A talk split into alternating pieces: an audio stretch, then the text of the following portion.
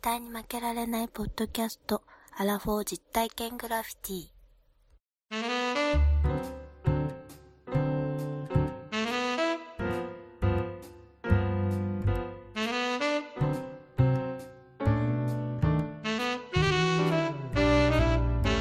この番組は人生においての遊びをテーマに、負けられない男2人が井戸端会議的に話をする実体験型トークバラエティです。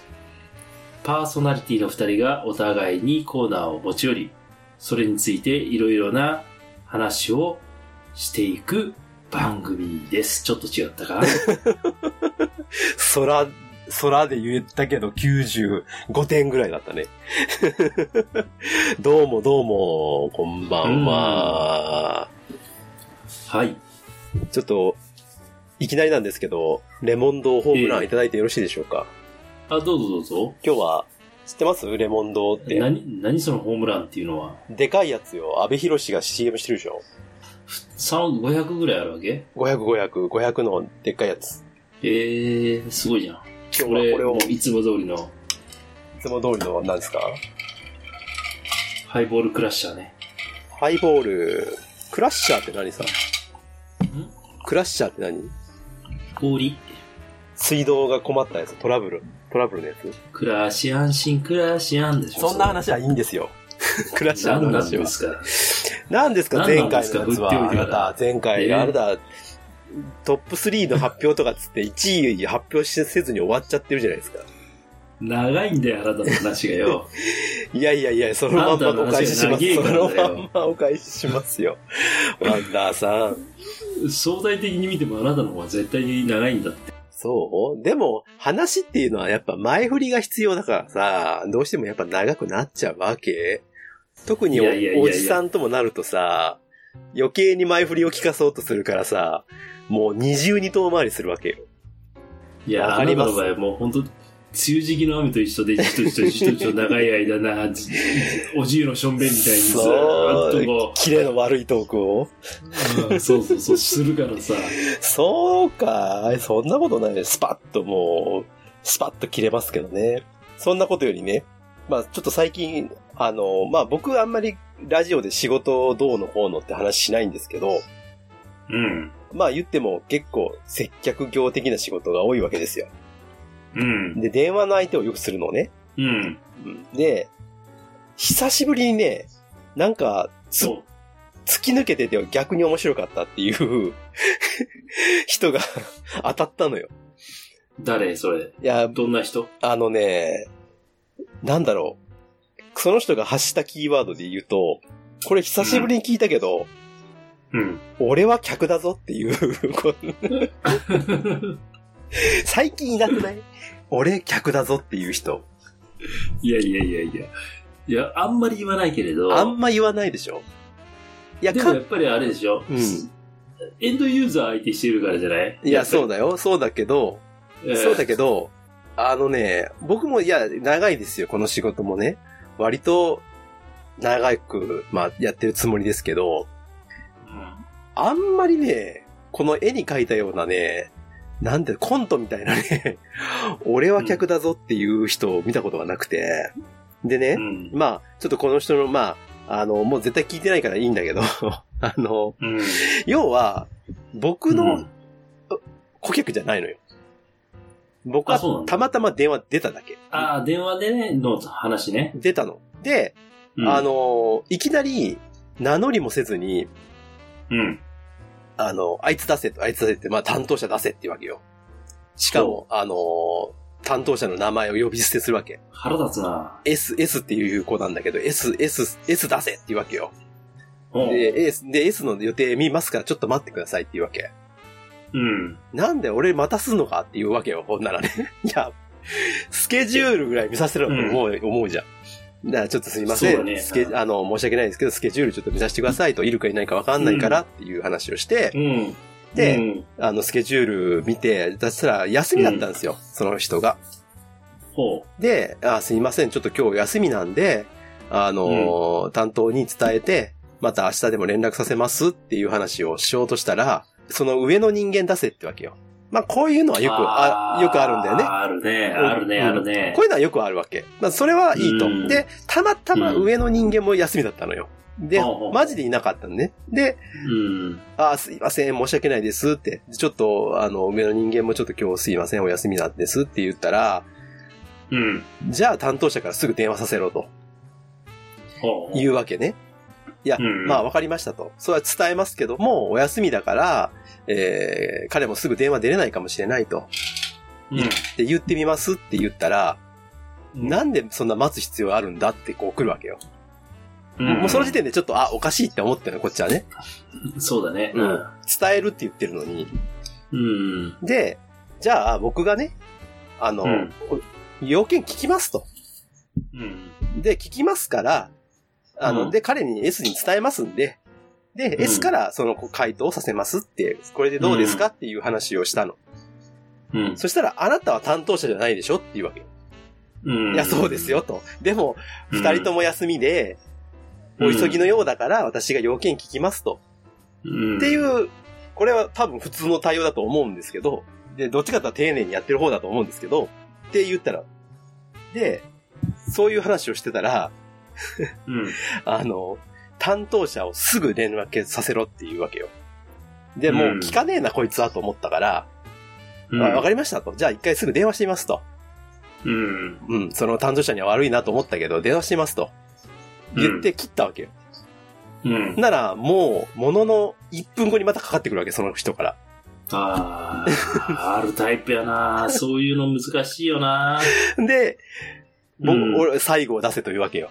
僕は名乗ってるから。うん。でうんあんた、さっきなんて言ったって言ったら、いや、折り返し一回ね、あの、かけてみますって言う言いましたって言ったら、そうう、そうやって言う意味分かってんのかっていうわけよ。うん。その言葉の意味が。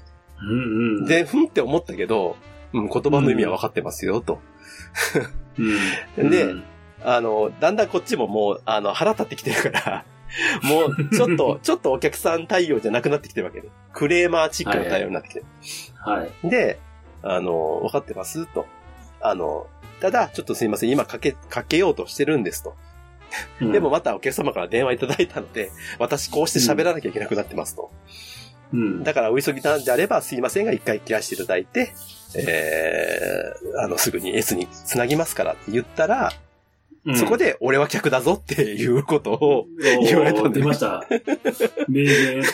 名言、俺は客だぞ。もう、今、多分ね、これ今、3割ぐらいに絞ってるけど、あの、うん もっともっとすごいこといろいろ言われたのね。ああ、そうなんや。で、まあ、いいえと、分かったと。で、一通り聞いたと。で、うんで、一回かけたので、その S さんに。でも、で、やっぱ出ないわけ。はい。で、上長に電話したら、上長は、まあ、あのーうん出たんだけど、S に電話してくれっていう話をしてたから、ああ、うんまあまあ、そりゃそうだろうなと思って。で、うんじゃあ S さんにもう一回かけていますって、まあ出ないから、あのーうんもう一回、それやってやってるうちにまたかかってきたんですよ。その人から。うん。で、僕は喋ったのね。うで、ん、 あの、えっ、とね、そう、なんかの言葉の折り、このは、あのーあれで、僕が、えっ、と、意味合いが重複しますっていうことを言ったのよ。うん。何の言葉のあれだったかちょっと覚え出せないんだけど、重複しますっていう言葉を使ったのね。そしたらその人なるほどねは、はい重複に引っかかって、それ、うん。重複やからっていう話になって、はいはいはい。ほんでお前ちょっと言葉間違っとるぞと。うん重複じゃなくて重複だぞって、お前それぐらい覚えとけあーよ、恥ずかしいぞ、みたいなことを言い出すわけあ。ーでも僕は、あ何かのーポッドキャストで、うん。重複も重複も今両方使えるっていうのを知ってたんだよ。今はもうそうなってるの。いや言うな、言うな、お前。でそで、う。おとなしくしゃべ、しゃべらしとけや。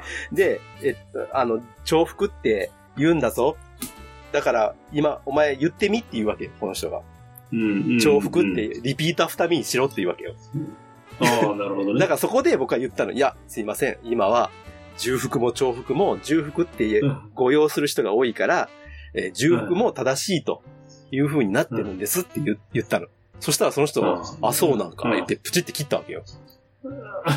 ほんで、ほんでまた2分後ぐらいにかかってきて、ああ最後おるかと。 で、僕が出たわけ。ほんなら、ああはい。俺はな、客やけどな、お前に謝らなきゃいけないっていう話になって、あ、なんでお前が今言ったことは、俺、まさかと思ってちょっとわかんなかったから、俺は調べたんやと、今。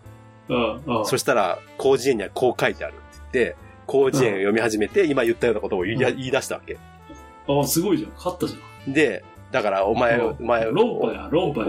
俺はお前は悪かったと。うん。でも、俺は客だぞっていうわけよ。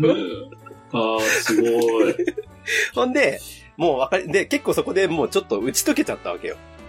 で、ああ、の、すみませんと。もう S 出ないから、僕用事聞きますと。何ですかって言ったら、うん、あの、マンションのさ、うん、エントランスというか、あの、メールボックスの集合郵便受けみたいなのあるじゃん。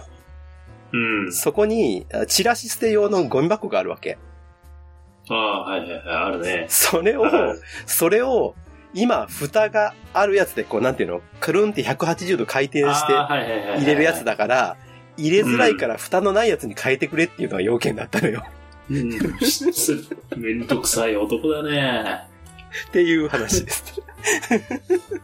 いや、俺それで思い出したら、私もあのはいーね、20年ぐらいの会社生活の中でね、うん。以上のね、はい。あのー同じような話あったんですよ。うんうんで、まあ、僕の場合はね、1ヶ月続いたんですよ。うん。もう、で1ヶ月。すすごい弁の立つ人でね。うーん。もう、もうさっきの話でしょ上のもの出せとか。ああ。 10年ぐらい前の話だよ。上のもの何出せとそかさ。の、何かちょっと、あれなの、やっぱ学者風な人なの。あのね、いや、普通のお客さんなんだけど、うんやっぱり弁が立つというか、ん。まあ多分、お前幕末にいたら、はい。偉い人口説いて、なんか、その尊の上位に導いてたな、みたい な。あ、弁舌で弁舌で。あ、そうそんなた人。たただ、うんそっち系で、あの、活躍してくれりゃいいんだけど、うん。まあさっき言ったような感じで絡んでくるから、ほんで誰も勝てないわけ。でなるほど。でもう最終的に何したかっつったら、うん。あの、うん。弁護士のところに行って、うん。内容証明郵便を送りつけるっていうね。おーえ、どっちがこちらが我がですよ。ああ、そうなのうん。ああ、もう手にもう手に負えないからで、弁護士のところに行ったわけ。うんうんうんで、僕の上長と一緒にね。うん。で、まあ、あうち、僕だけじゃなくてね、うん。はい。あの、上長もガンガンやられて、その上もやられてるからね。ああ、それはダメこだれね。上は出せ、上だで、あもうあかんっていう話になって、はいで、弁護士に行ったら、弁護士さんが、ーうん。まあ、うちの顧問弁護士だったんだけど、60過ぎのおじいちゃんで、うん。おじいちゃんって言ったら失礼ですよね、先生で。さあ、今回はどんな輩に絡まれたから始まる。もうやからって言っち ゃ、言っちゃってんじゃん。で、どうもなんかやっぱり、その内容証明郵便を送った後にだいぶ気に入らなかったらしくて、直接弁護士に電話したらしいんだけど、なるほど。弁護士も、うん。その、やっぱり、そんだけ口がたける弁が立つから、はい。あの、絡まなかったっていう。うんただ、法律には負けるっていうね。ああ、なるほどね。 なんかあれだね、あの、試合に勝って勝負に負けるみたいな。そうそうそうそう。じゃあもう、最終的にはもうなん、もう綺麗なもんだよ。本当に、内容証明郵便送った日から一切電話がないっていうね、ああ、そうなんだ。うん。えーそうそうそうそういう人だったらまあなんかお構いなく、ね、電話してきそうだけどね。うん。だから本当は、まあ、そんなことまですることでもなかったんだけど、うんまあ、あまりにもしつこい蛇のような男だったから、なるほど。ああ、もうあのみんながもう、じゃあ最初は俺の話だけ聞いてたらみんなそうでもないだろうって言ったけど、もう次から電話変わってけ、変わったらけねっていう話だ。うん変わったらもうやり込められるわけ、1時間ずつぐらいみん な。もう全部答え、答えられないような、全部、あああ、なるほどね。の、まあ全部論破されてるわけ。もうひろゆきなんだよ。うんもうあれでしょだからもう、暇なんでしょだからそれ、相手してなんか、な、なんだろうね。もう自分の、なんだろう、いろんなものを吐き出してるだけでしょうん、いや、だからね、逃げ道がね、全部ね、ないのよ。うん。その会話の中で、まあ、あれがポッドキャスターだったらすごいなと思うよ ね。一人喋りで。いやー、で、聞く人がやっぱ面白くないとね、それは。いやー、まあ確かにそうなんだけどさ、まあうんちょけるところも必要やし、そうじゃない、そうそうそ真う面目なところも必要やけども、そうそう、リリックの一つでも刻んでやればよかったんですよ。こいつに耳傾けろっていう感じで ね。そうそうそうそうそう。ね聞けと。うんまあ。まあ言ってあげればよかったんでそうすなんよだ。はいまあ難しい人でした。なるほどね。いいるようなやーまあそういう人いますね。やだやだ。ということで、まあね、最後さ、この絶負けにですねは、い優しいはいメそーうルを送よっ。てくださる方たちが、癒しをくれる人がいますね。こん今回は二人お見えになられておりますので、そうね。はい。じゃあ、はい私のから最初。あ、おいいっすか願いします。はい。じゃあ、えー、ラジオネームライさんからいただきました。初めてメール送らせていただきます。ライと言います。メールアドレスがよくわからず、ツイッターでリツイートしていたので、こちらに DM を送らせていただきました。ありがとうございます。 ありがとうございます。あの、あれライさん聞いてくれてんのかなね、メールアドレスまわからずっていう。そうか、あれ。いどうしたら、どいうしたつももんなかんねか。ね、負けられないぜ、アットマークずずっっとと言言っっててる。る つもりなんだけどな。100回近く言ってきたつもりなんだけどな。そうか、ね届いてなかった。はい今回昭和プレイバックでなんと私の生まれた1985年、昭和60年を取り上げていただき、私の記憶にはないけど、私の生まれた年はこんな年だったんだなぁと感じながら拝聴させていただきました。ちなみに、もともとセカザツを聞き、セカザツで紹介されてから少し経ちつつも、こちらの絶負けを聞き始めました。ありがとうございます。ありがたしセカザツから入っていただいて。ありがたすいませんねし。ありがとうございます。もちろん第1話から全部聞いてますよ。ボブ・マーリーの話やジャマイカの話、キリンビールに行く話は、私は神戸からサンダに引っ越したので、ぜひ行ってみたいと思いつつも、このコロナ禍でなかなか行けてなかったり、あと、私はですね、中学校の時バスケ部に入っていたので、スラムダンクの話はめっちゃニヤつきながら聞きました。最近はいつも配信されるとすぐに聞かせていただいて楽しませていただいてます。ありがとうございます。ありがとうございます。なんかね、うんいろいろ、今回のエピソードの最後は日光ジャンボ機墜落事故の話でしたね。その日は私の母の誕生日で第一子である私を妊娠中。初めての妊娠でドキドキとワクワクの日々の中、この事故の映像を見てすっごく不安と悲しみでいっぱいになったと、事故から20年以上経っても母は口にしていました。今回この事故の話を改めて悔しくお話しくださり、本当に悲惨でとても尊い多くの命がなくなってしまったんだなという感じ、その事故のあった年に生まれ、こうして何も、こうして何事もなく大人になれたことを当たり前のように思ってしまいがちですが、ありがたいことだなと、当たり前じゃなくって現実があるんだなという感じ。あの事故だけではありませんが、亡くなった方の分まで大事に日々も過ごしたいものだと思いました。お二人ともお忙しいと思いますが、いつも配信楽しみにしています。定期的に配信していただけたらありがたいです。ライさんからでいただきました。ありがとうございます。あーありがとうございます。いやー、嬉しい、嬉しい。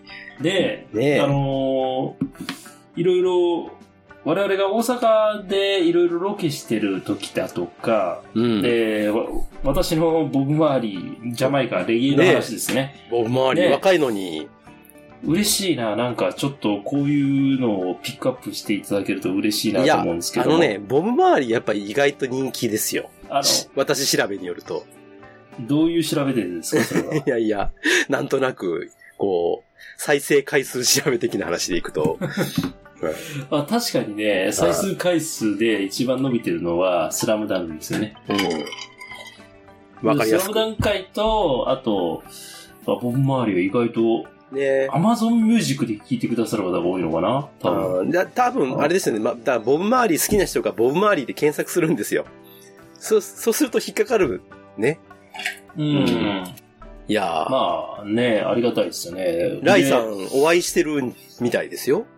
どうやら。そう、二人会ってますよ。合ってるんだね。多分、その、六甲のうん。ビーアンさんっていう、うん。茶間スポットって言われてるんだよね。もう、だいぶ前だね、あれも。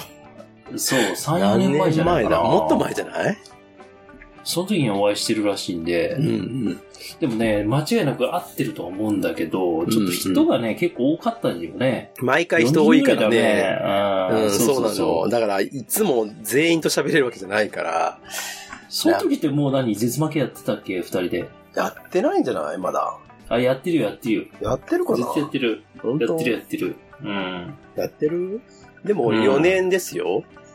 この番組。そうそうそう。だから多分3年半ぐらい前じゃないかな。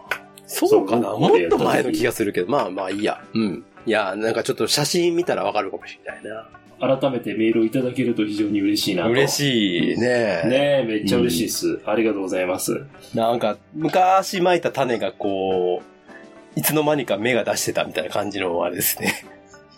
でもありがたいですよね。なんかずっと1回から聞いてくだす、聞いてくださってるなんてね、めちゃめちゃ嬉しいですよ。こんなダラダラ長々、ポッドキャストをね。そうですよ。ね、昭和、えー60年、えっ、と、この、その紹介させてもらった昭和ハッピー地区さんからも、ちょっとメールいただいたじゃないですか。あの、うんその後の後日談があるんだっていう話で。はいはいはい。だから、まあ、また昭和ハッピー地区さんの方もね、あのーうんまあ、本当に、いつもその、そういう、なんて言うんだろう、えっ、と、事件とかばっかりじゃなくて、結構芸能ネタがすごく多くて面白いんですけど、まあ、そういうね、うんお話もされてるっていうことで、よかったら皆さん、ね、一緒に聞いていただけたらと思いますが、ライさんもありがとうございます。はい、ありがとうございまあす。りがとうございます。また、これからもよろしくお願いします。じゃあ、私の方からもメール読ませていただいていいですかはい。絶負けプリンセスですよ。マシリさんですよ。ああ、ありがとうござい絶ます。プいつもリいただいていただいてますよ、メールを。ありがとうございます。ありがとうございます。じゃあ読みます。えっ、とね、2通いただいてるんですよ。お、あうりんが。とうございます。じゃあ、ちょっと続けて読みますね。はい。西郷さん、ワンダさん、こんにちは。昭和プレイバックを聞かせていただきました。ちょうど職場の人と、和田明子71歳っていう話をして、とてもタイムリーでした。和田明子って71歳なのいやー、知らなかったね。 もうおばあちゃんだよねって話をしてたよね、これねしてたしてた。ああっこにお任せできないよねって話をしたけどう。んあ、そうそう。アッコになんかに任せられないみたいな話してましたよね。うんだってもなるほどね。う。うん。うん。物心ついた時からテレビで見ていた時は52歳くらいかなと思っていて、今でも52歳だと思ってました。うん。ん。まあそう思うよね、思いがち。うん。そして日航機墜落事故は私はリアルタイムでは知らないのですが、やはり私の親世代にとっては衝撃だったようで、その名残か、今でも私が飛行機で移動する際には、かなり心配な様子です。私は飛行機事故ということだけは知っていましたが、詳細は全く知らなかったので、非常に勉強になりました。忘れてはいけない事故ですね。紹介していただきありがとうございました。沖縄はまだまだ暑いですが、本土は朝晩が冷えるようになったと聞いています。体調には気をつけて配信頑張ってください。といただきました。ありがとうごあざりいまがとうごす。ざいま。す。昭和プレイバックのね、やはり日航機墜落事故がね、印象的だったと。え、飛行機が落ちるなんてことないからね。まあないね。でもさそ、うやっやてっ思ぱっちゃってりる、から。ほら、僕らよりやっぱ飛行機が身近じゃないですか。やっぱ沖縄とか北海道の人って多分そうだと思うんですよね。まあ確かに、どちらかに行くにしても必ず、乗らなきゃいけないしね。。そうですようね。ん、だからやっぱり関心というか、なんていうかな。うん。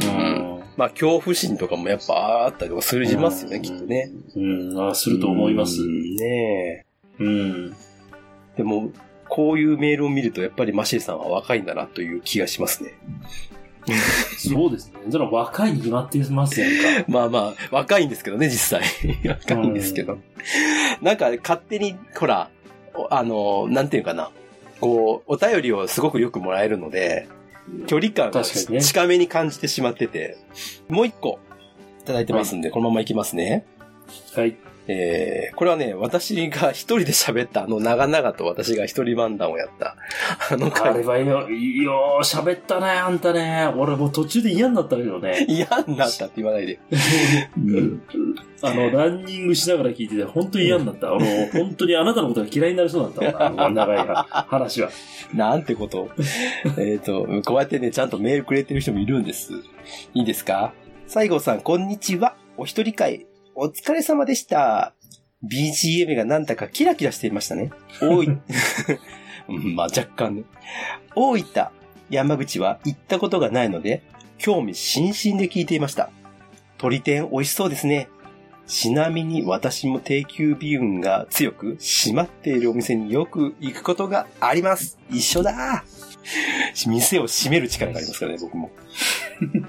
はい、温泉巡りもしてみたいです。砂湯は初めて聞いたので気になりますね。砂湯なんて入ってる人だってなかなかいないよ。まそあう俺はあの、いぶいぶすきで入ったけどさ。指宿ね、行きますよね。鹿児島いると。なるほど。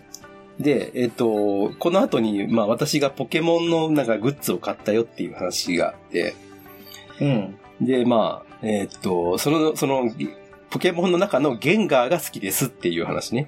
あの、うんっていう話。これなかなかゲンガー出てこないから、みんなあの、お化け俺でわかんないんだ、俺。お化けですよ。うん。むっちりしてて可愛いですよね。あと、バスガイドの発祥は大分だったのですね。勉強になります。そう、亀の井バスがね。バスガイド発祥の地だよって話しました。で、個人的には山口県の楊貴妃のお墓を見てみたいですね。これね、あるんですよ。 いや、本当にあんのうんまあ、本当かどうかっていうのは、その人の、その、あれなんであれですけど、楊貴妃楊貴妃の墓はありますよ。えー、中国の人なのになんで山口県にあるのか。うんなかなか旅もしづらい状況が続いていたので、旅のお話楽しく聞かせていただきました。ありがとうございます。また、関西方面へも遊びに行きたいです。いそしつてもね待ってまーす。我々も本当に常にこう、門戸を開いてね、あの、お待ちしておりますので、はい。私、関西方面におりませんけどね。 そうですすねぐあの、近鉄電車に乗って、新幹線に乗って行きますんいで。やーまあ、もしくは、あの、あれですね、中部国際空港に来ていただいて。はい。 うん何もないでしょ。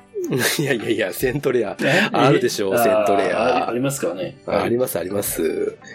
ノートも読んでくださってありがとうございます。今回は失恋の話を書いてしまいましたが、最新回はまた沖縄グルメの記事にしたので、ゴーヤに引き続き楽しんでいただけたら幸いです。では、また次回配信も楽しみにしております。ということあです。りがとうございます。ありがとうございす。ます。いやー、あのー、マジェリさん、ノートも、ノごー自身ト、でノーねテ、ノーテ読んでる、ノーテ。読んでますよ、ノート読んでますけども、特にこのゴーヤーの話だとか、ね。まあ、沖縄のですね、その食材をうまく活用しながら、料理本的なものをやられてるんでね、あれすごいわかりやすくてよかったですよ。なんかすごい紹介されてなかったなんあかの、紹介されてた。公すご式いかよなかっんたか。で。ね。うん。あれ、ノートってさ、ハートマークを押したらさ、ありがとうございますとか出んのね、あれね。出るの出るの。出る。なんかシーサー、あの、マシルさんのやつは、うんなんかシーサーの絵写真がなんか出てるわ。うん。あれ可愛い。ああいうの嬉しいね、なんかね。うん、びっくりするけどね、最初ね。 うん。そうそうそいや、あのね、う。やっなぱ文章がね、上手くてね、この人は。いや、文章うまいよ。うん。だか見らやすこういいしうブログとかをさ、書くのすごいよね。こうすごいう、まあいつも自分でもさ、メール読んでてさ、夜、うん夕方疲れてくるとさ、うん。ほん何を書いてんのか分かんなくなる時あるじゃん。ほんでま あ、あるね。朝はいいんだけどさ、うん。でも、文章打つのがめんどくさくなっちゃうからさ、ああ、そうねで。も綺麗な文章を読むといいよね、別にね。いいね。うん、本当にいい。やっぱりこう書いてる、あの、絶対真似できないなって思うのは、こう、やっぱり書い、こうやっぱ書き慣れてるっていうのもあるのかもしれないけど、うなんだろろう、こう、ブログ独特の言い回しとかじゃないですか。お手紙ともまた違うしね、ブログって。だから堅苦しくない、ある程度みんなが見やすいような文章と、あと段落の付け方とかでね、こう見せるっていう、あれが素晴らしいなと思うんですよそうだね。ね。コンパクトで読みやすくて、相手に、その、意図が伝わりやすいというかさ、そうね。いや、本当に。まあそういうのはやっぱセンスがあるんだね、このマシュルさん。いや、もうセンス、センスの塊ですよ。塊だね。固まってますよ。センス塊ですよ。うん。 塊ですよ ね。なんかはい。はい。ということで、ありがとうございました。またね、あのーはいまあ、近いうちに旅行もできるでしょそうですねう。。だから、まあ、あのー我々も、また、沖縄に行け行ける日が来るでしょうし、また、行きたいねえね、早く。来ていただける日も来るんでしょそうですよ。う。ということで、はい。はい。じゃあ、メールは以上でございます。はい。はい。さあさあさあ、じゃあ、行きますか。本編第1位なんですけどね。第1位を待たせてますからね。2週間も。それだけね、あのー、1位を温めないとね。いやいやいやいやういんや。温めて温めてね、出していかないと1位なんだから。そんなね、すっと出ませんよ、普通の番組だったら。 まあまあまあまあ、間違いないですよ。よく見て、よく見るあの、テレビの特番なんて1位出て出るのにさ、CM3 回ぐらい挟むじゃん。 それと一緒だって。あれはでもちょっと伸ばしすぎだよ ね。大体あの、K1 グランプリの決勝みたいなやつでしょ、大体。そうそうそうそうそうそうそう。 ままああ、間だからもなく言うて。間もなくがもう長いからう。ん。うん。間もなく言うて来週なるんちゃうかっていうぐらい。 うんまあ、ということで、じゃあ、ハいイテンションランキング第行きましょう1か位ということでね、この後、はい。皆さんお待たせしました。待ってるかどうかわかりませんが、あ の、お待たせししましたが、第一発表です。どうぞ。はい。はい、最後までよろしくお願いします。お願いします。ドドンドンドン、ドドンドン。さあ、アンダさん、はい。とうと1位でう。すよ。行きましょうよ。 1位、1位、じゃあ、1位、コールをいただいていいですか行っちゃいますかはい、ください。行っちゃっていいんですかああ、どうぞ、待ってますんで。はじゃあ行きましょうか。い、はい。西郷さんのハイテンションランキング今週の第1位はうーんお何それ聞いたことないやつだ。飛行機飛行機飛行機あ、飛行機ね。下に向けてうーん着 陸はいどうぞ着陸しちゃった。西郷さんの第1位は、小説、坂の上の雲、旅順攻略ふ戦ざけんなよ。なんだよ、お前、小説かよ、お前。本当に打ち困ってるよな。いや、もうこれしかね、1位はないですね。もう、坂の上の雲といったら司馬遼司馬遼太郎さんので歴史すね小。説の日そう露です戦争か。そうですああ、よくご存知で、はい。まあ、知ら、知らない人のための坂の上の雲雲講座をしますと、まあ、日露戦争で日本が勝つわけですが、その日本が厳しい中で勝つというのを描く小説なんですけれども、旅順攻略戦っていうのは、まあ、要するに、まあ、日露戦争で陸軍が、こう、ロシアに勝ったぞっていうタイミングのところですね。勝つ。もうこれで勝つっていうとこですこれわ。は陸奥宗光でしょ陸奥宗光はその時の外務、えあの時のなんだ外務大臣もう陸奥宗光の時代じゃないですよ、多分。 あ、そうだったっけ和歌山はいから脱藩して、あのそれは、まあ、だいぶ昔の話ね。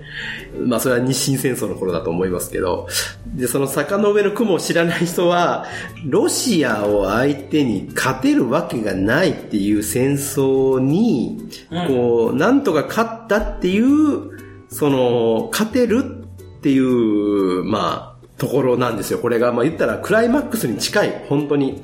読んだ人がはわかると思うけど読んでない人はなんとなくぼやっとななんですけど、要するに旅順って中国のね、その港があるんですけど、そこに、要は、日本軍の敵になっている、旅順艦隊っていうロシアの、要は艦隊がそこにいるわけですよ。そこを山の上203高地っていう山の上から攻撃して、その旅順艦隊を追い出すことによって、それは、えー日本軍の連合艦隊が船でね、戦をして、それで撃滅できる、することができるから、今度、ヨーロッパ側からバルチック海から回ってくるバルチック艦隊というロシアの艦隊があるんです。結局、そのバルチック艦隊と旅順艦隊で挟み撃ちされちゃったら日本の海軍は全滅しちゃうから、だからその片方の旅旅順艦隊をやっつけようっていうことで、こう追い出すための戦いなんですね。で、そのために203高地っていう、そのちょっと小高い山を取ると。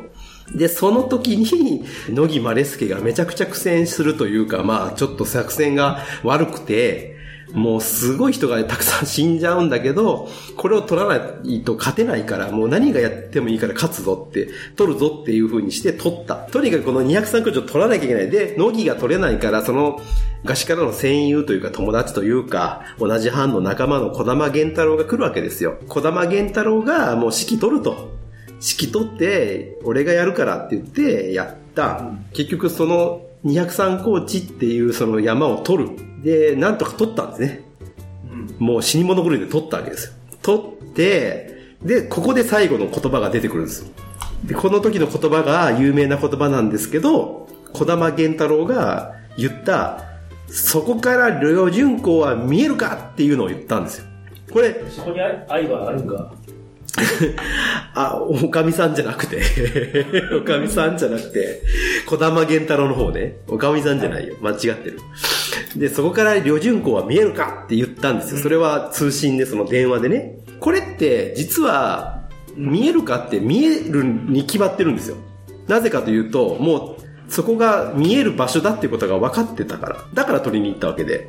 だから、見えることが聞きたいわけじゃなくて、あの、なんだろうな、自分の、もう魂の叫びなんですよね。おおで、見えるかって言って、その通信した相手、要は山の上から見てる通信兵の方が答えたんです。見えます丸見えでありますって言ったわけよ。もう、当たり前の話なんだけど、見えることは分かってて撮ってるわけだから。はいはいでもそれで確信するわけですよ。こうその山の上から大砲で、旅順港に、を見下ろすように大砲が撃てると。これでもう勝ったと。そこがハイテンションのとこですかこの、旅順港が見えるかって聞くっていうこの言葉は、日本軍が勝ったっていうのを確信する言葉なんです。なるほどこれが、小説は読んでて、小説の頭の中でこうイメージあるじゃないですか。児玉源太郎の顔とかも知ってるし。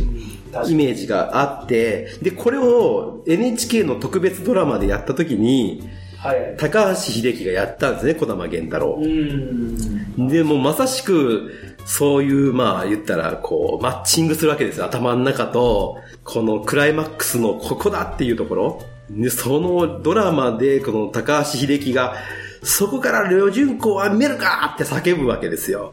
こう、日本軍がカッと確信して、今まで死んでいった人たちも報われるっていう、もうこの一瞬の時。その時が歴史が動いた瞬間ですからそ。れはあのあれですか本を読んで小説を読んでこう汗からバーッと出てもうテンション上がったっていう感じあ、いや、しょ小説を読んで、頭の中で知ってたやつがドラマで、目で見て、あっこたなあったなう、目で見て、マッチングした時ですよ。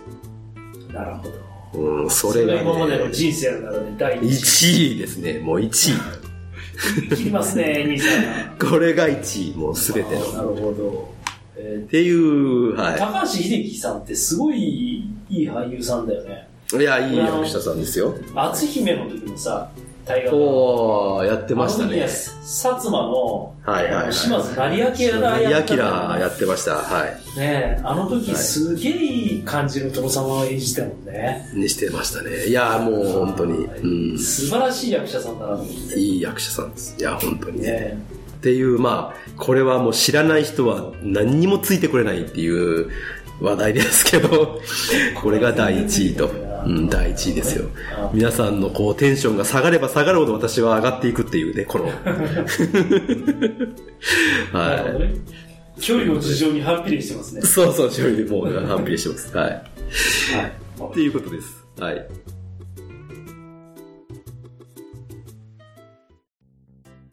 さあさあさあさあ、泣いても、笑ってるの笑っても、最後の最後の第1位でござるよ、諸君。ござるよ。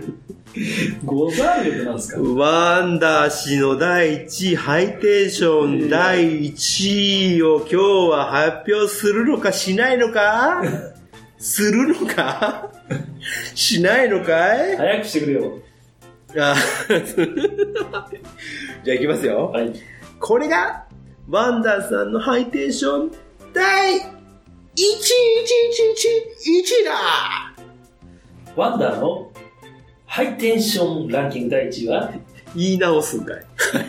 一目惚れした 女超チャラい話題が第1位になってくるん第ですけど1位でございます。なるほど。まあでもこういうふうにあげるってことは喜怒哀おい楽喜び怒り、はい悲しみ楽しんだのが、もうマックスだった時ですよねこれマックス、上げ上げマックス。は上げ上げマックスだった時でい。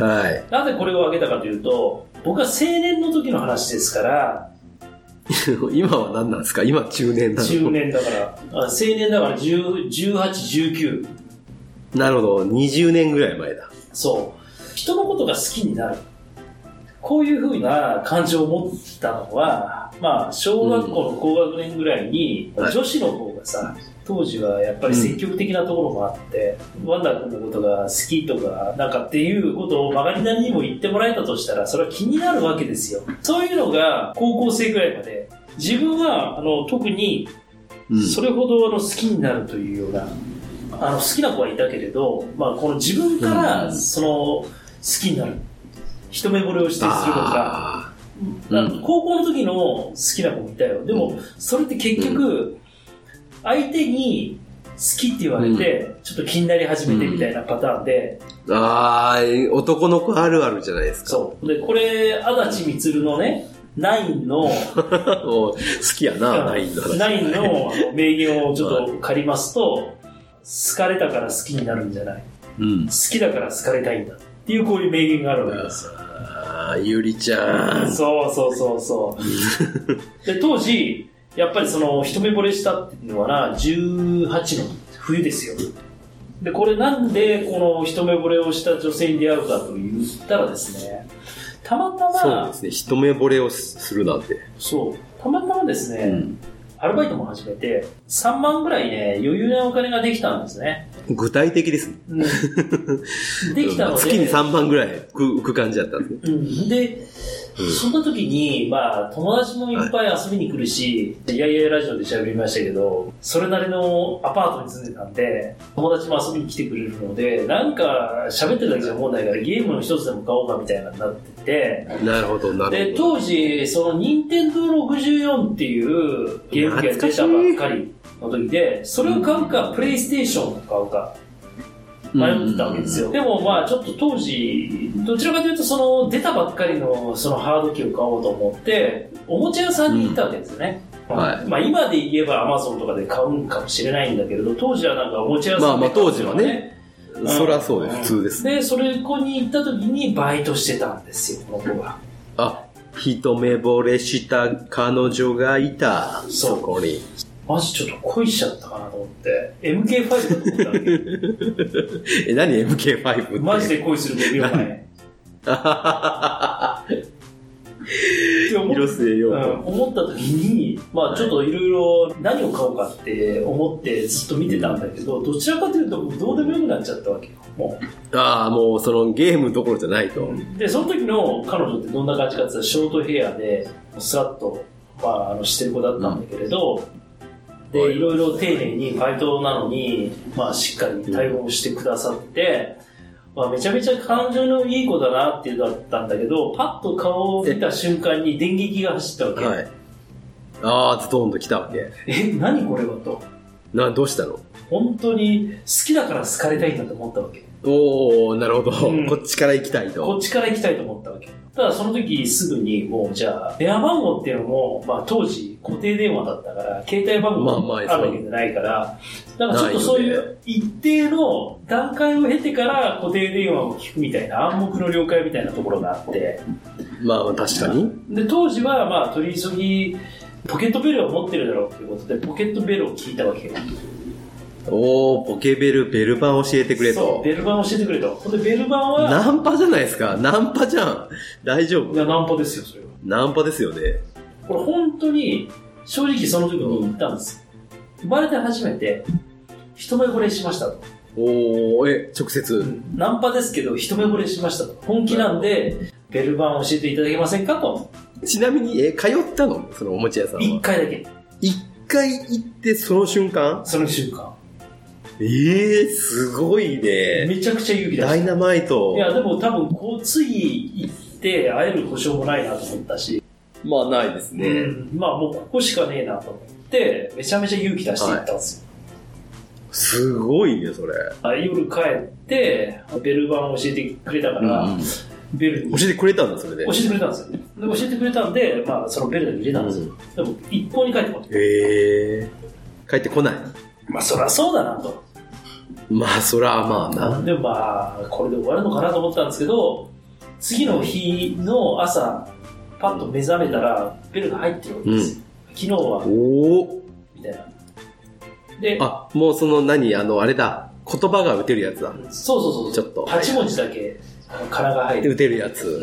んなるほど、なるほど。たわいもない会話をなんかしたんだけど、まあ、そんなにあのレスポンスよく返ってくる感じじゃなくてああこれ彼氏がいるのかなっていろいろ考えてたんだけど、うんうんで結局その彼女と付き合うことになったんです、うん。おお、急、急に来たね。半年後にあ、半年かかった。それでも。当時だから私が18で彼女が19で彼氏がいたんですよあ、いたんだ、やっぱり。でこの彼氏はちょうど半年後っていうと、まあ、僕がその任天堂6 5を買いに行ったのが12月ぐらいなのでその彼氏はもう卒業して就職をしてしまうああ、なるほどね。で自分は一つ上の子だったんで自分はあのはい3年生には、でも僕は2年 ,2 年生2回生になるみたいな感じ、 2回生だった。多分その就職して会えなくなって寂しくなったのもあって、うん。もうその付き合う時もう半年後久しぶりにベルリが入ってきたんですよ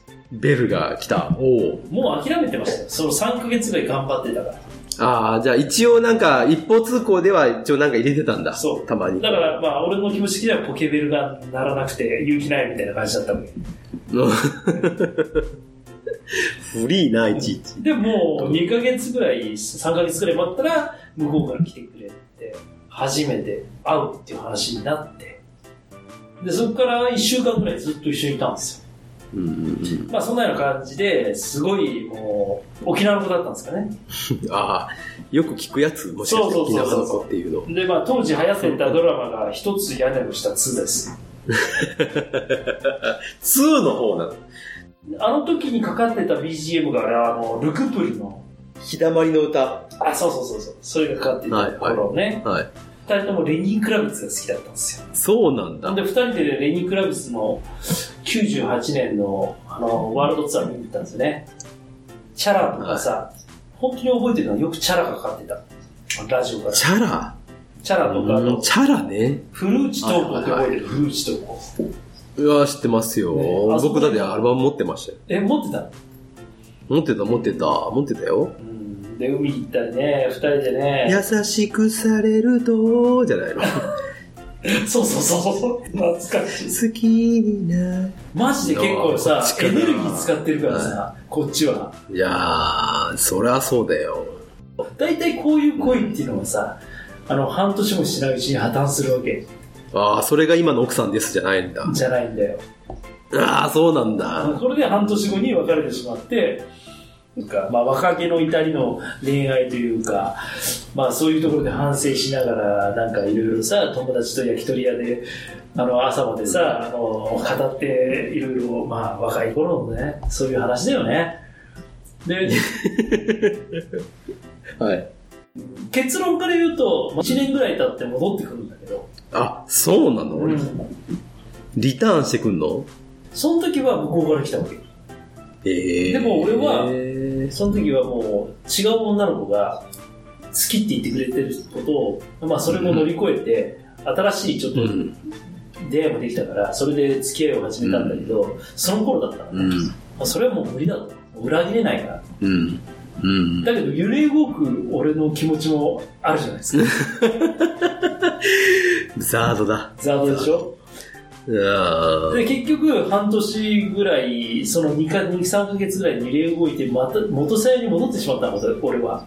最低じゃん君、ちょっと、モラルがダメだよ。恋愛モラルが。彼女が来たからっつって言ってさ、もう。で、今だから言えるよ。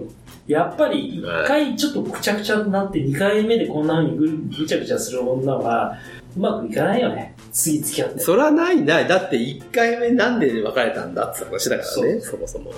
彼女が4年生卒業して就職するわけですよ遠距離恋愛になるのかっていうなった時にもうじゃあ別れましょうかって話になった大変じゃないですか社会人急になって、はいそういう感じで、まあ、うまくいかないもんなんですよ恋愛はっていうところなんですけど、ん。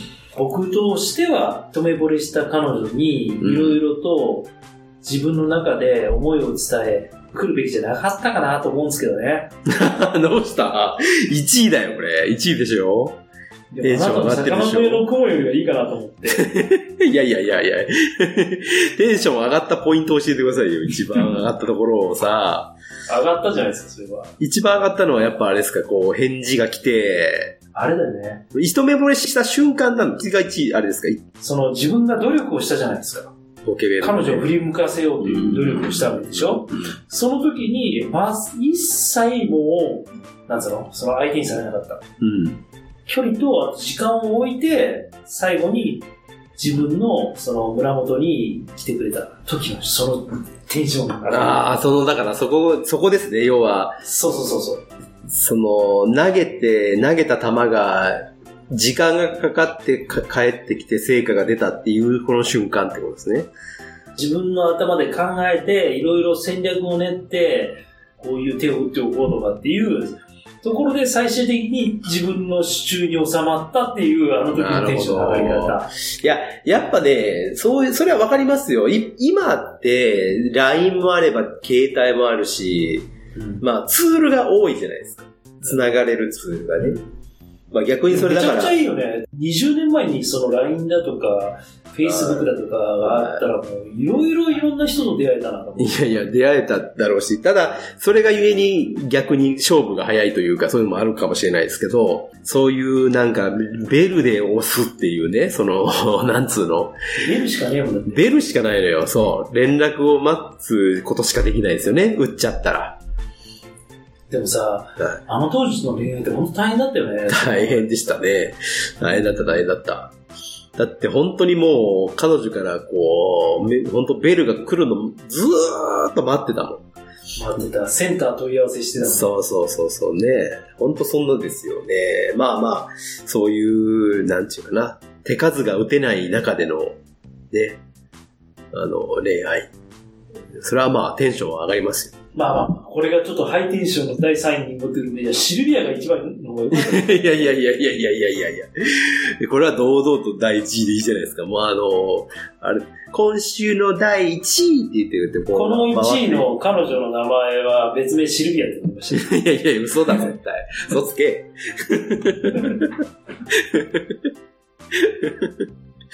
まあ、そういうことで、えー、我々二人のハイテンション ランキング。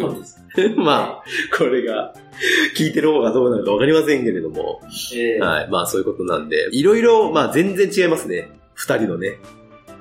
うん。全然ちゃうよね。全然違う。全然違うけど、みんな違ってみんないいっていうことなんで、金子みすずということで。はい。じゃあ知、らんがな。失礼やな。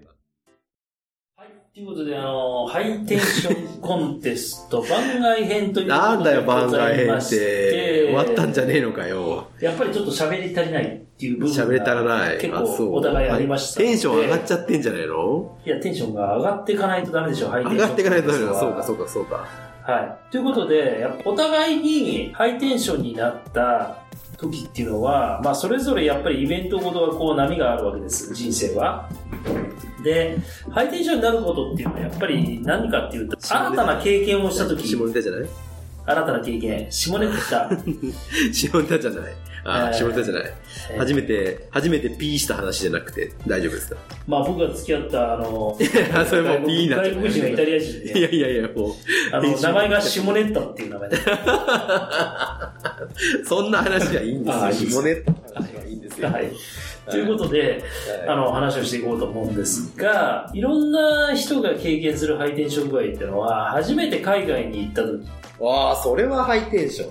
うん、マックスハイテンション。どこの国に初めて、僕、初めてはね、初めては結構ちっちゃい頃に行ってて、ほあの、小学校5年生ぐらいの時に、ううん、えっと、韓国に行きました。おー韓国ソウルですかソウル。ああ、いいじゃない。それは海洋少年団に入ってたから行ったってえ話。ー、それはね、テンションの上がる話じゃないの、別に。でも飯はどうだったの飯覚えてないなぁ覚えてない。まあ、だからそういう意味で言うと、それはちょっと除外して、初めて海外、その大人になって、まあ、自分で行けるようになって、初めて行ったっていう枠で行くと、うん。ハワイの方が早いかな。おすげえな。ハワイね、それ何歳の時ですかハワイは22とか3じゃないか太子さんが北海道にいた時に行って、な。あ、違う。北海道から帰ってきて、大阪で就職して、で、その時不動産系の仕事に入って、まあ、椎名桔平みたいな人の、そこを辞めてからの話ですね。ああ、そう。 えーはい。でどうでした初めてのハワイ。いやー、テンションマックスですよ。もうね、まあ僕入れて3人で行ったんですけど、男さんに男3人。いやーもうね、男3人だけど、めちゃくちゃ楽しかったですよ。それは楽しいわ。すべてが新鮮で、なんちゅうのこう、日本語以外の言葉が飛び交ってるし、うん。わけわかんないし、喋れないから。わけわかんないけど、なんとかこう、やりくりしたりとか、お店行って、なんかお姉ちゃんと喋ったりとか、昼間かビーチ行ってさ、そこで寝っ転がってるだけでも楽しいよね。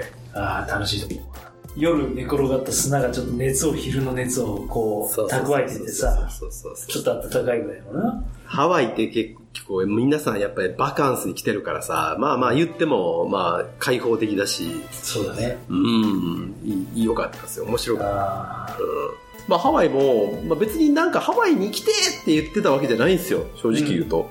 なんか海外っていうと、ハワイかな、みたいな、なんかそういう、ほんまになんか軽いノリだったんですよね、最初はね。うんで、それで行って、なんかもう全然違う世界を見て、ああ、面白いな、こんな、海外ってこんなんなんだ、みたいな。何もしなせずに、こう、海で転がってて、いろんな綺麗なお姉さんとか眺めてるだけでも楽しいんだな、みたいな。うんもう一回行きましたよね。あ、ああ、やっぱり。はいはい。あでもあの当時って、ハワイまでの航路って結構長いから、飛行機ね、十何時間まで行かないんじゃない飛行機の中のあの、お酒無料じゃなかったでも、その時はもう飛行機で酒飲もうみたいな気持ちにはならんかった気がするな。あとにかくこの長い時間をどう乗り切るかみたいな、なんかそういう風にシフトしてない気がするけど、俺も新婚旅行でオーストラリア行った時に、まあ、10時間ぐらいかなうん。飛行機乗ったけども目が覚めたらまた飯かいま目がまた飯かいもうそんな食えへんわと動いてないのにまあまあね、そんなんありますよね。うん。でも、それを乗り越えて、着いた瞬間ね、もう、すごい時差なわけですよ。 あの、あの感じ。あの感じがいいですね。なんか、うわー、着いたわーって、朝やと思ったら夕方やわ、みたいなね。あそうそうそうそう。それがね、いいっすよ、なかなか。初めての旅っていうのは僕も20代の頭の頃にはい初めて友達と一緒に3人で行ったタイ旅行、おタイね。当時はまだあれだったかなでもあのスワンナプームっていうシャムって言ったんじゃないまだ。いや、シャムまでいかん。いや、そうで何空港だったか名前忘れたけど、スワンナプームって綺麗な今空港があるじゃない。す。はいはいはい。 15年ぐらい前になって、その前の空港だったからな、すっげえ暗いバンコクまで来たのに、こんなに暗いのかと思うぐらい、陰湿な空港だったイメージがあって、えー、微笑みの国じゃないのホテル泊まったホテルもさ、はあんまりそんないいホテルじゃなかったのかもしれないけど、薄暗い感じい。。うん。タイ行った後に前、あの、喋ったけど、カンボジアとか行ってるんだけど、うん、カンボジアに比べたらもう100倍いいけど、まあまあまあ。まあ、やっぱり日本しか知らなかったからさ、うん。あのタイのあの蒸し暑い空気の中でトゥクトゥク乗ってそうよ。シンハービール飲んでうん。でも最初行った時食べ物がダメでさうんうんうん。パクチーがまずダメなのよまあ、パクチーはね。で今でさえ俺ははいもはういパクチー大好きになってるんだけはいど、はむしろパクチーのだけで酒が飲みたいぐらいの感じになっい。てぐらいのが好きだけど。 20年前はもう全然ダメでさまあね、うんまあ、食ったことないもんね、あんな味。そうだから、うん外国人が三つ葉を食べるみたいなイメージでしょ、はいはいはいはいはちょっと構想の癖の強いような時間がゆっくりだったなっていうのはすごい分かった、い。うん本当にこんなにゆっくりなんだハワイはどうなの俺ハワイ行ったことないんだよ実は恥ずかしながらいやいやいや、ハワイもまあ、ゆったりするとこですよね。あそこもね。うん、まあ、何にもししない。基本的には。そういうところなんで。でもそのタイはあれですかその何ツアーで行ったのそれともなんか、もうフリーで行ったんですか完全。フリーで行ったあ、完全フリーで行ったんだ。マジで金がなかったからええ安い飛行空券ー。ああ、はいはいはいはいはい。まあそれでも得なやつをその要は旅行代理店で、まあ、チラシとしてもカラーじゃないようなうーあん。のわか2るわ半かる釣りぐらいの あるあるあるあるね。ね、そういう経費がかけられないような旅行プランで行ってるから、うーん。まあ、ホテルも大したことないよねうーん。でも全然今考えたら別にそこら辺のカオさんとかの安宿に泊まればよかったなと思ったけど分かんないかまもしれあ、そんなのわかんないもんね。うん、で行って初めて夜のあのタイの街を歩いたり食べ物を食べたり人見たりこれも全然日本と違うしもう本当にもうなんかね。何しても楽しかった本あ本当あ。にあの時のね、なんだろう、あの楽しさ、沖縄もそうなんだよ、でも沖縄も同じように、初めて行った時って、あまず空気が違いますよね、なんか空ね。気が違う、空気が違う。ううんん。みんなニコニコしてさ、うん。気候が暖かいところに住んでる人たち、心に余裕があるんだろうね、きっとね。うんあーまあ、そうかもしれないですね。そのタイは何、えっ、と、何日間ぐらい行ったんですか、そこそこはね、えっと、1週間ぐらい行ったんだな、初めは。あ、結構長いこと行きましたね。て。うんゆったり行ったんだで。も安かったよ、8万ぐらいで行けるよ。あ、安い。でもまあ、飯とかは自分らで探してみたいな話でしょそうそうそうそううそう。ーん、その探すんがまあ、あれですよね。どどう、どう探すんですかなんかガイドブックみたいな。あの、前回行った経験者がいたんで、あ、タイ経験者いたんだ。彼がもったいないと日本旅行してるだけで、うん。まあ面白いかもしれへんけど一回タイに絶対連れて行きたいって酒飲みながら3人で飲んだ時行ったんですよでなるほど。俺と俺は別にあの行きたいけど、うんまあでもなんかその背中を押されればって感じだったんでねであーもう一人の俺の仲いい友達がうん。 「いやそんなん行くんやったら俺ナビを買いたい」と車の現実的な方。うんまずげ価値観が違うわけはいはいはい。で旅行に行ってこんな楽しいっていう経験をしてないわけだからああ、まあね。 結論から言うと帰ってきた時に、その鍋を変えていったってやつがもう2ヶ月後にタイ行くみたいな感じのやっぱり、吸引力があった。吸引力があったからさ、あったね。まあ、確かにその、なんかこう、考え方も変わるし、あ、こんな楽しいんだったらまた行きたいよねって、そういうのは確かにいいと思いますよね。海外行ってお金はかかるけど、まあ、毎年一回行けたらいいかな、みたいな、出てきますもんね、なんとなくね。そうそうそうそうだから沖縄とかも一人で行く方が楽しいのかもしれない後から考えるとね、でも去年西郷さんと行ったやつはもう最高に楽しかったけどねうん。 去年の沖縄のあのあれ西郷さんと行った赤島もさもうめちゃくちゃテンション上がったよ、俺テまあね。ンショあン上の、がぼったじゃない、うんで、まあ、あれだボラれた以外はテンション上がりまして。いや俺でもね見てて西郷さんめちゃめちゃテンション上がってるから初めいてやもうあのいやフェリー乗ってさそりゃ上がるでしょ。あの離島を上がるこう出てで民宿着いてあそこでビール飲んだ瞬間が西郷さんの顔も忘れられないあれ年賀状にしたいけど過剰にされても困困るんだけどさ、 誰ってなっちゃうから。いや、でもまあまあ、そういうことですね。要するにそういうことですよね。ね、その旅行の持ってる、なんていうの、パワーみたいなもんじゃないですそうそうそう思い出した、あの親戚のおばちゃんがいてさか。はい。親戚のおばちゃんも子供が大きくなって初めてハワイに5060で孫ができたぐらいの時にハワイに初めて行ったんだってうん。初めて飛行機に乗るんですよ、うん。で雲の上上がって青い空がバーって広がってるじゃんはいはいはい。うん。うわーいい天気って言ったらしいんですよあるあるやけどね。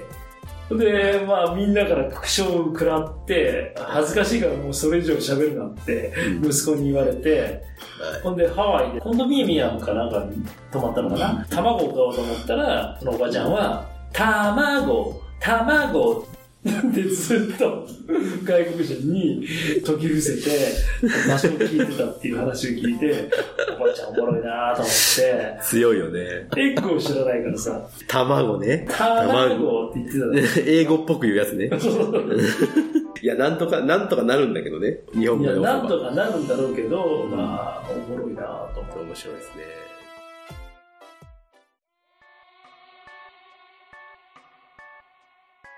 はい、お疲れ様でございました。ハイテンションランキング。ングなんだかねえ最後はハイ、ハイテンションなんだかなんだかよくわからない。 あの、淡い恋の話になりましたけど大丈夫ですか後悔してます。あなたはいつもそうだ。もう喋った後に後悔するんだから、青春の1ページですから、恥ずかしすぎるわ。いいじゃない。僕がちゃんとこうね、ワンダーさんより長生きすることがあればですよ。ちゃんとあの、お葬式の時にこの話しますかいら、やー、やめてくれって。あの人はねっていう話しますから、いやいやいや、墓場まで持ってけよ。なんなら音源も CD で配りますから、全員に。やめろって、もうその当時 CD なんかないんだ よ。公電に忍ばせますから。まあまあまあ、まあまあね。まあいいんじゃないそういうこともあるよ。これがやっぱり僕らの青春ですよ、やっぱりね。ポケベルだとかさ、車買うとかさ、そういうのがやっぱ青春じゃない。確かに、車を買うっていうこと自体がさ、もう。うん一大イベントだったからさ。そうでそうまあ、まず、あの、彼女が、あの、作るためには、まあ、当時の女の子はね、車があるのがまず彼氏にする一つの条件になったら間違いないよね、あのいや、もうそりゃそう。車がないとダメよ。車がないもんねっていうね土台に乗れないんだよどうそうそうそうそう。勝負できないから。まずない。だからか私の彼氏原付しか持ってないんだけどみたいなマジでありえねえみたいなうん。そんな世界だったらねまあね。ままあ、ほら、やっぱり、よっぽどと都会というか、やっぱ大阪とかさ、東京とか横浜とか大きな街だったら、まだしも、まあ確かにねねえ、ちょっと離れた郊外だと、やっぱりもう車がないと全然、足ないとね、不便だし、遊びに行くのもどこにも遊びに行けないし、っていううんことですよ。そうだねまあ今は便利、便利っちゃ便利だけど、なんだろうね。ちょっとこういうマイカーみたいなのも、一つこう、あってもいいよねとは思うけどうね。んうんまあでもねこの黄色い車に乗る必要はなかったな、まあ黄色はないわ。黄色はないんだけど、いや黄色はないわって言うなよ黄色い T シャツ着るないじゃんいやいや、僕は四十にして黄色を着るから、僕は。